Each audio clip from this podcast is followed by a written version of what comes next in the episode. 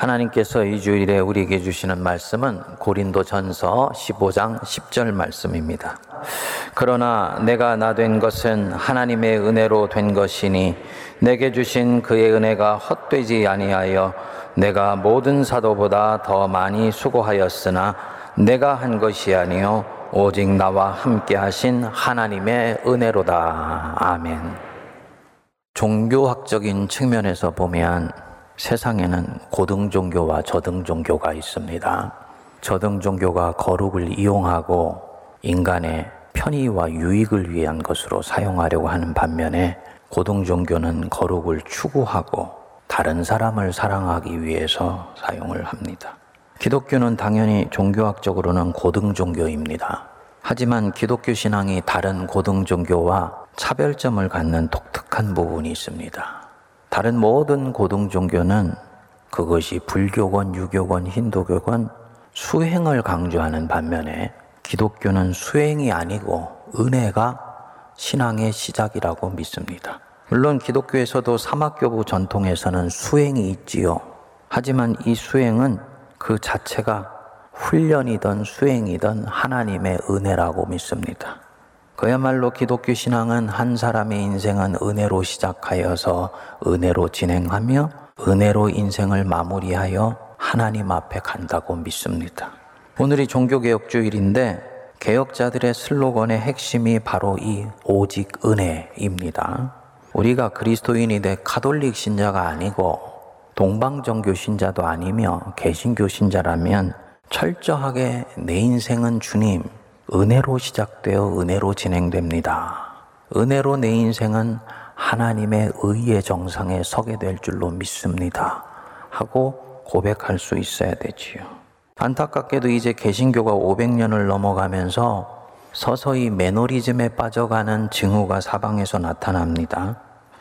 그래서 그런지 의외로 많은 성도들이 중세의 율법적 행위주의 신앙으로 믿음 생활하는 분들이 많이 있습니다. 이들은 구원은 믿음으로 받는다는 것을 확고히 믿어요. 하지만 우리의 삶은 우리의 선행으로 도덕으로 진행된다고 봅니다. 아닙니다. 살아가는 것도 하나님의 은혜예요. 하나님의 자녀로 선택된 모든 사람은 하나님의 은혜로 살아가고 하나님의 은혜로 삶을 완성합니다.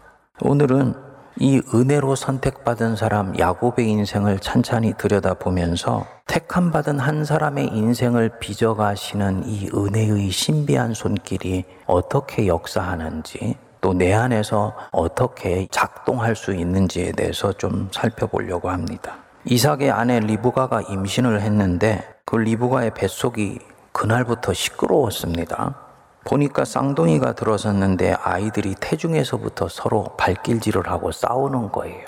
리브가가 몸이 힘들었는지 하나님께 이것을 고했더니 하나님이 말씀하셨습니다. 두 국민이 네 태중에 있구나. 두 민족이 네 복중에서부터 나누이리라. 이 족속이 저 족속보다 강하겠고 큰 자가 어린 자를 섬기리라.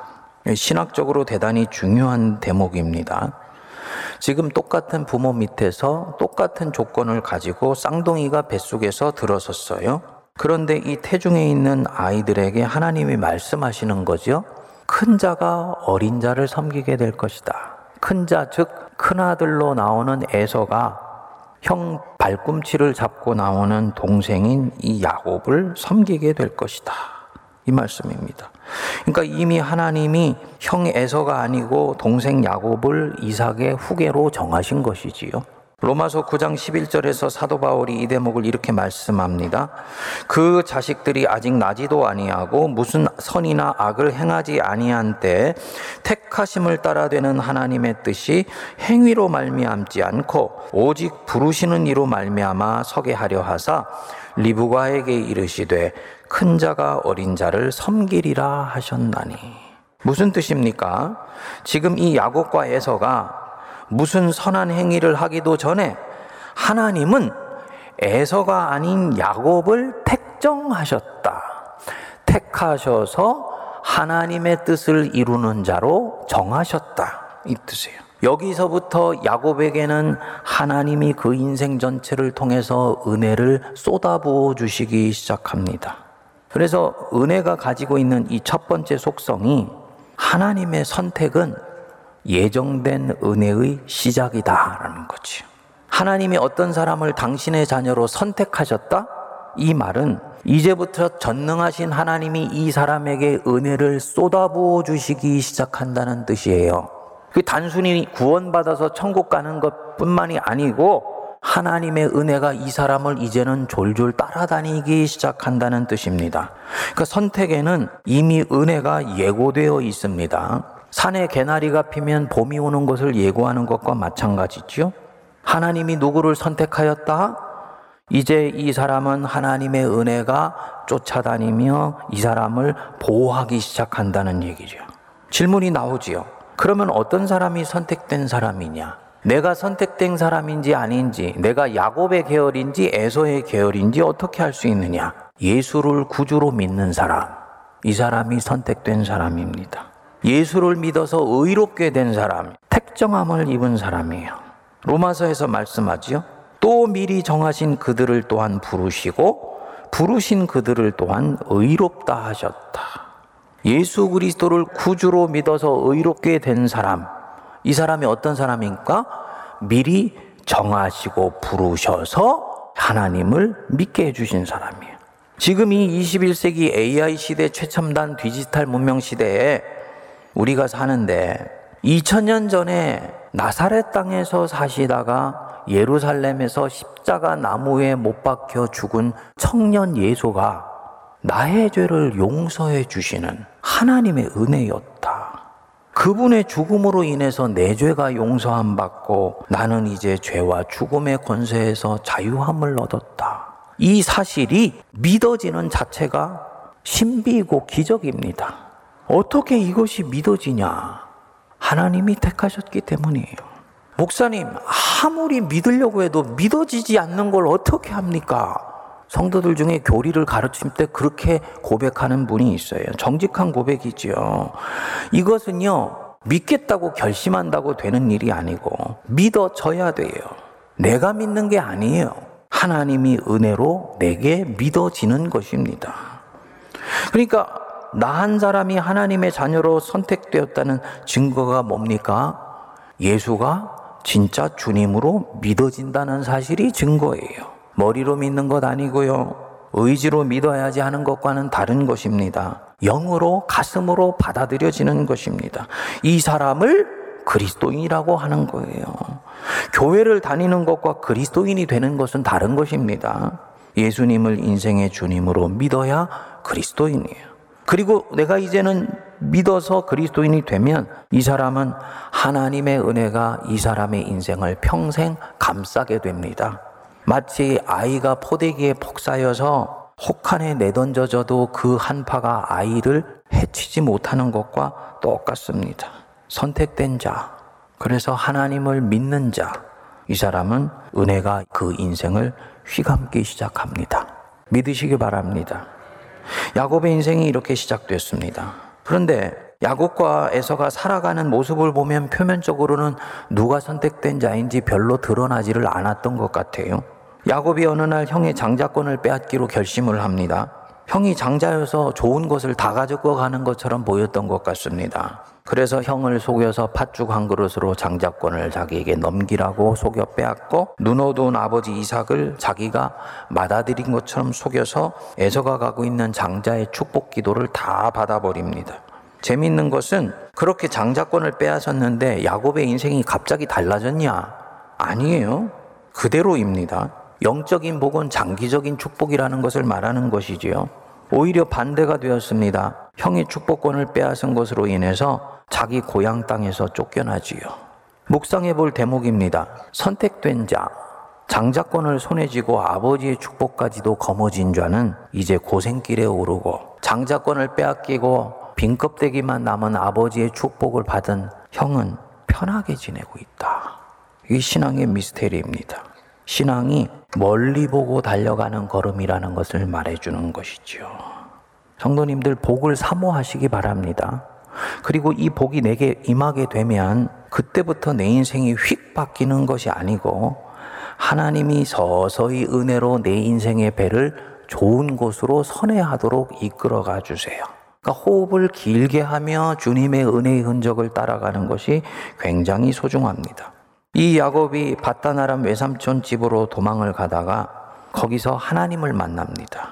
이 하나님이 은혜의 속성을 알 수 있는 결정적인 말씀을 야곱에게 들려주세요.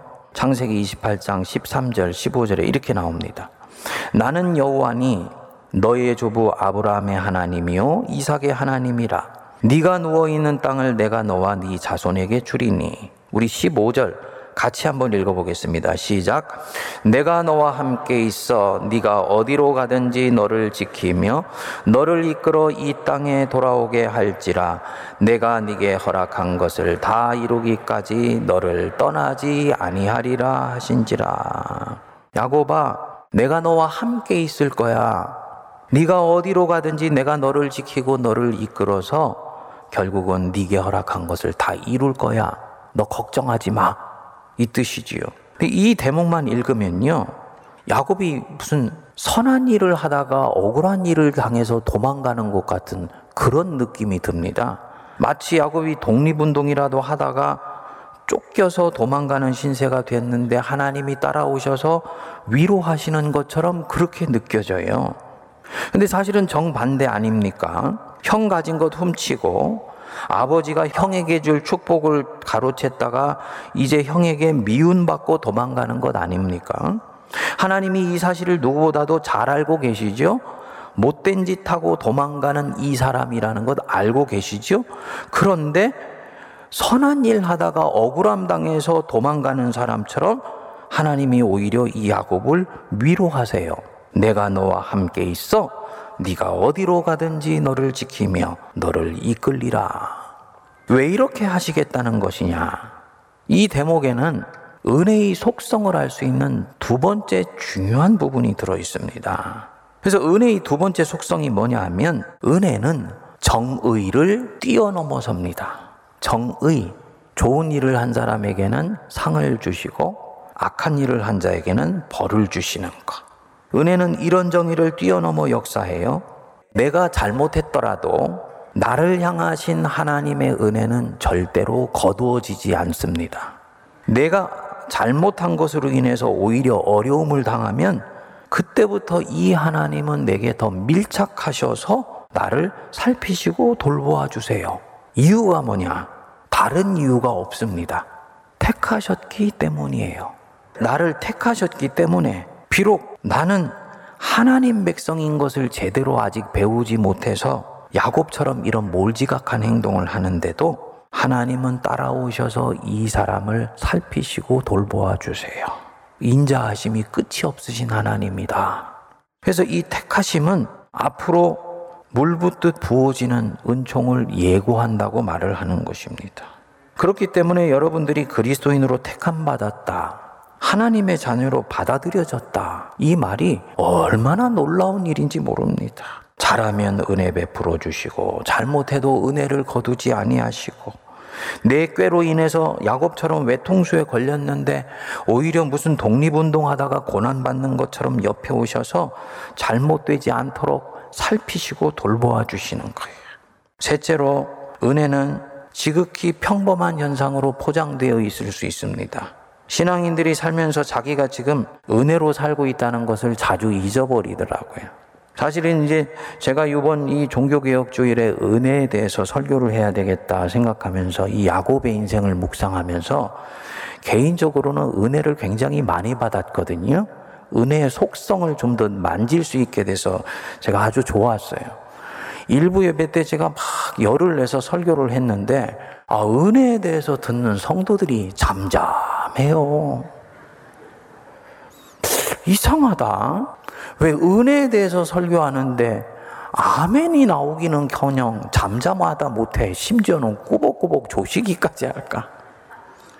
가만히 봤더니 성도들이 자기가 은혜로 살고 있다라는 것이 피부에 느껴지지를 않는 것 같이 보였어요. 왜냐하면 은혜는 너무 보이지 않는 평범한 손길 속에 숨겨져서 역사하기 때문입니다. 때때로 은혜는 너무 일상적으로 보여요. 그래서 이 부분이 나로 하여금 내가 은혜 속에 있다는 것을 느끼지 못하게 해요. 물론 짜릿한 것도 있어요. 기도했더니 하나님이 기적적으로 사업을 풀어주셨다. 기도했더니 불치병 낫게 해주셨다. 이것은 짜릿하고도 손에 만져지는 은혜이지요. 하지만 대부분의 경우 이 은혜의 손길은 민감하게 깨어있지 않으면 내게는 잘 보이지 않습니다. 너무나 자연스러운 삶의 일상 속에 슬쩍 숨겨져서 역사하기 때문에 이게 진짜 은혜인지가 와닿지 않아요. 그래서 하나님이 나를 어떻게 사랑하시는지를 우리가 너무나 자주 놓치게 됩니다. 야곱이 바다나람에 갔을 때 베델에서 내가 너와 함께하리라 말씀하신 하나님은 공교롭게도 야곱의 이 바다나람 20년 가운데 인생의 커튼 속에 싹 숨어 계셨습니다. 마지막에 나타나셔서 이제 베델로 올라가라 말씀하시기 전까지는 한 번도 야곱에게 나타나시지를 않아요. 그리고 이 야곱은 뛰는 놈 위에 나는 놈 맞는 듯이 자기를 속이는 외삼촌 라반의 소나귀에서 꼼짝달싹 못하는 인생을 살아가기 시작하지요. 얼마나 혹독한 고생을 했는지 모릅니다. 20년 동안을 이렇게 살고 난 뒤에 외삼촌 라반 앞에서 응어리 가 진 자기의 삶을 수레를 합니다. 내가 외삼촌의 집에 있는 이 20년 동안에 외삼촌의 두 딸을 위하여 14년, 외삼촌의 양떼를 위하여 6년을 외삼촌에게 봉사하였거니와 외삼촌께서 내 품삯을 열 번이나 바꾸셨나이다. 쉽게 말하면 이 20년간 그야말로 외삼촌에게 내가 착취 아닌 착취를 당하면서 조카가 살지 않았습니까? 이 얘기지요. 그런데 보시지요. 이 야곱이 본래 이런 억울함을 당하면서 사는 사람입니까? 아니지요.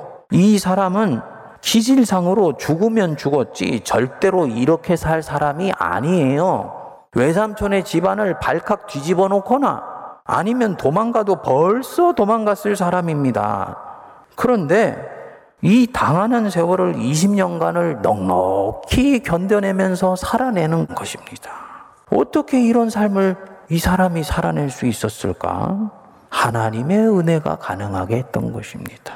재미있는 것은 말씀드렸듯이 20년간 하나님은 야곱의 파에 나타나시지 않았습니다.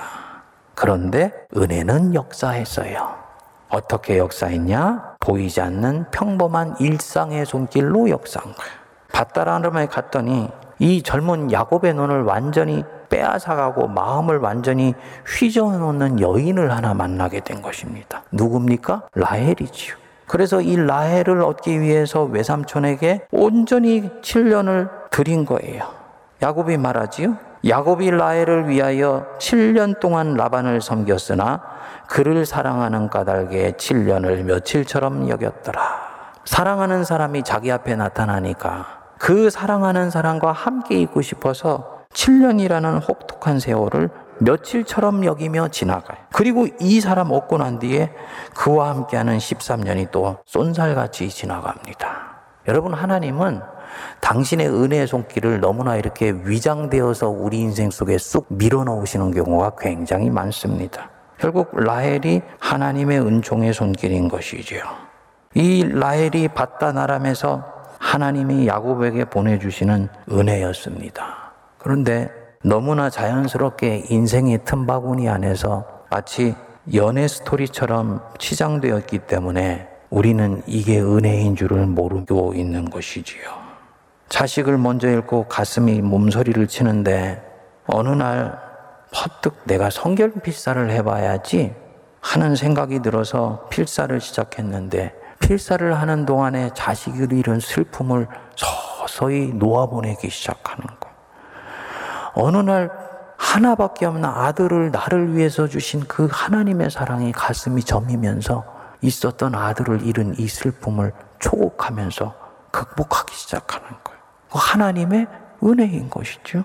억울한 공격을 당해서 전전긍긍하고 있는데 난데없는 메시지가 하나 들어옵니다. 당신이 억울하게 공격당하는 것 보니까 너무 속이 상합니다. 제가 조금이라도 도와드리는 마음으로 당신 편에서 기사글들을 써주고 싶습니다. 전혀 모르는 사람이에요. 그런데 그렇게 마음을 함께 해줍니다. 이게 뭡니까?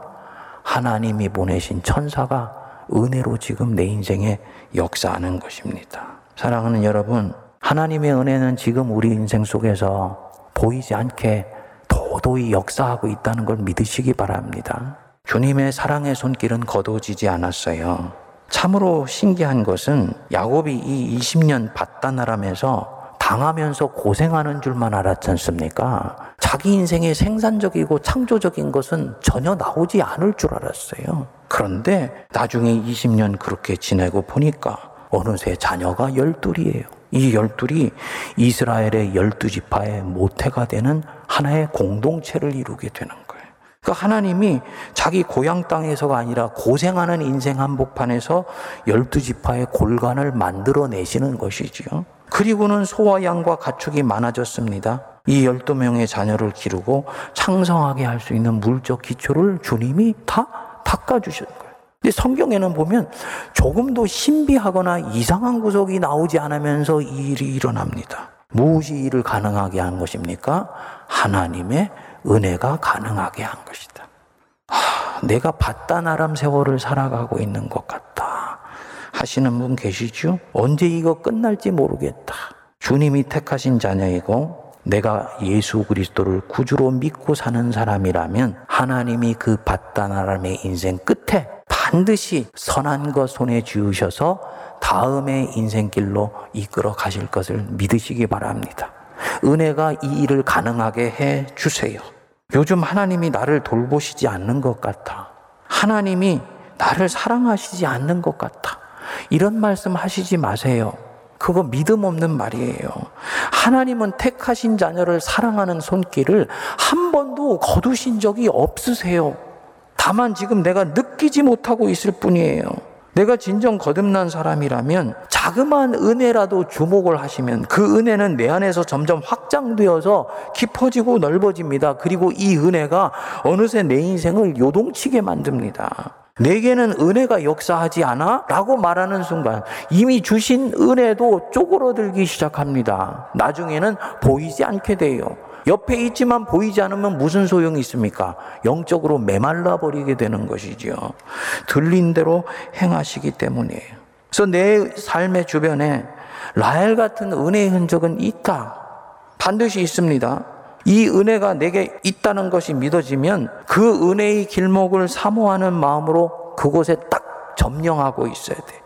말씀이 요즘 따라 달게 느껴진다. 성경 말씀 안으로 더 파고 들어가면은 그 은혜로 넉넉히 다른 부분을 이길 수 있는 힘이 나오게 됩니다. 천국은 침노하는 자의 것입니다. 내게 임하는 작은 천국 사모하면 그 천국은 점점 내 삶을 은혜로 충만하게 채웁니다. 넷째로 은혜가 험악한 세월을 이겨서 택하신 사람을 거룩한 자로 만들어 가요. 우리가 신학적으로 이 선택을 말하면 항상 성도님들 안에는 반발이 일어나더라고요. 공정하고 공평하지 않다는 거지요. 어떤 사람은 미리 선택하시고 어떤 사람은 미리 유기하셨다. 이런 하나님이 과연 공평하신 하나님이냐 묻는 거예요. 현대 기준으로 보면 불공정하지요. 근데 우리가 유의할 부분이 있습니다. 하나님이 선택하시기 전에 뭐 하신다 그랬습니까? 아신 자들을 정하신다 그랬어요. 아신 자들을 정하세요. 어떤 한 사람을 하나님이 정하실 때는 알고 정하세요. 그러니까 하나님이 누구를 선택할 때는 이미 그 안에 이 사람을 택할 만한 무엇이 있는 것을 보시고 택하시는 것입니다. 그분은 우리가 알지 못하는 안목을 갖고 나를 택하셨다는 것을 믿으셔야 돼요. 나는 나를 보면서 마음에 들지 않고 나는 내 안에 어떤 인생의 가능성을 갖고 있는지 모르겠다. 그래서 나는 내 자신이 도대체 마음에 안 들어 할지라도 무엇인가 아직 드러나지 않은 가능성이 내 안에 있는 것을 아시고 나를 택하신 건 믿으면서 하나님의 안목 때문에 내 인생과 내 자신을 신뢰할 수 있어야 됩니다. 시간이 지나면서 그것이 무엇인지 드러나게 되는 거지요. 야곱과 에서의 인생이 이런 부분에서 차별이 일어나요. 여러분, 야곱과 에서 현실적인 삶을 비교해 보면 누가 더 편하게 살았습니까? 답이 없으세요. 답을 하셔야 진도가 나가지요. 야곱과 에서 중에 누가 더 편하게 살았습니까?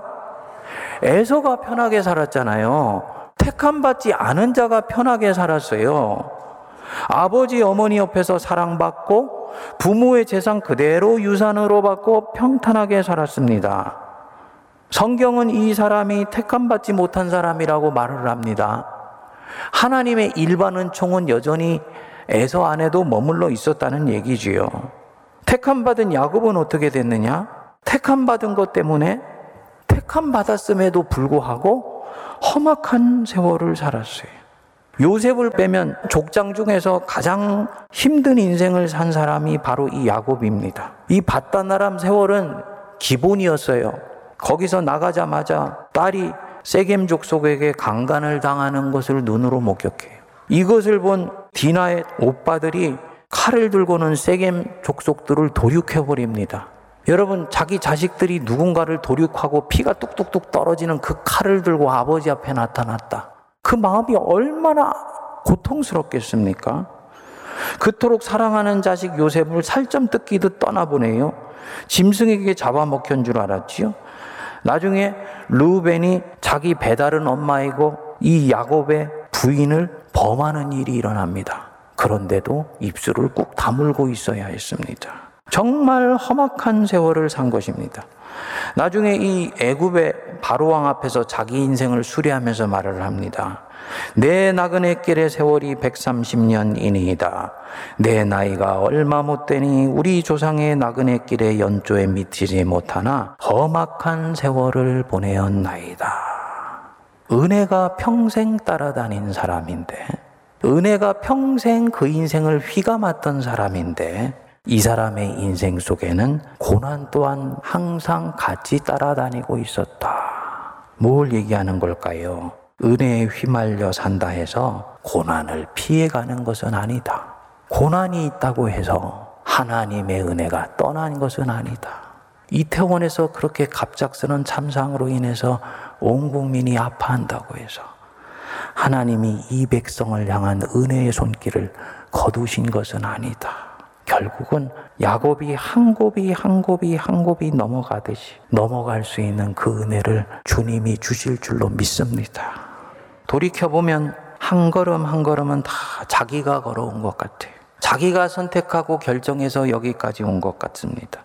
그런데 나중에 돌아보면 이 모든 것은 하나님의 은혜입니다. 이 은혜가 나를 점점 거룩하게 해갑니다. 아버지 이삭과 이 야곱을 비교해 보면요. 이삭은 아주 온유하고 부드럽습니다. 성품이 타고났어요. 그래서 굴곡 없는 인생을 살아가요. 그런데 이 이삭이 인생 말년에 가면 눈이 다쳤는지 앞에 있는 사람을 알아보지를 못합니다. 결국은 동생과 형을 엇갈려 축복하지요. 형에게 줄 축복을 동생 야곱에게 다 줘버리고는 앞불사에서 온몸을 사시나무 떨듯 떠는 그런 일이 생겨요. 야곱은요, 기질이 악덕 같아요. 소유욕이 엄청납니다.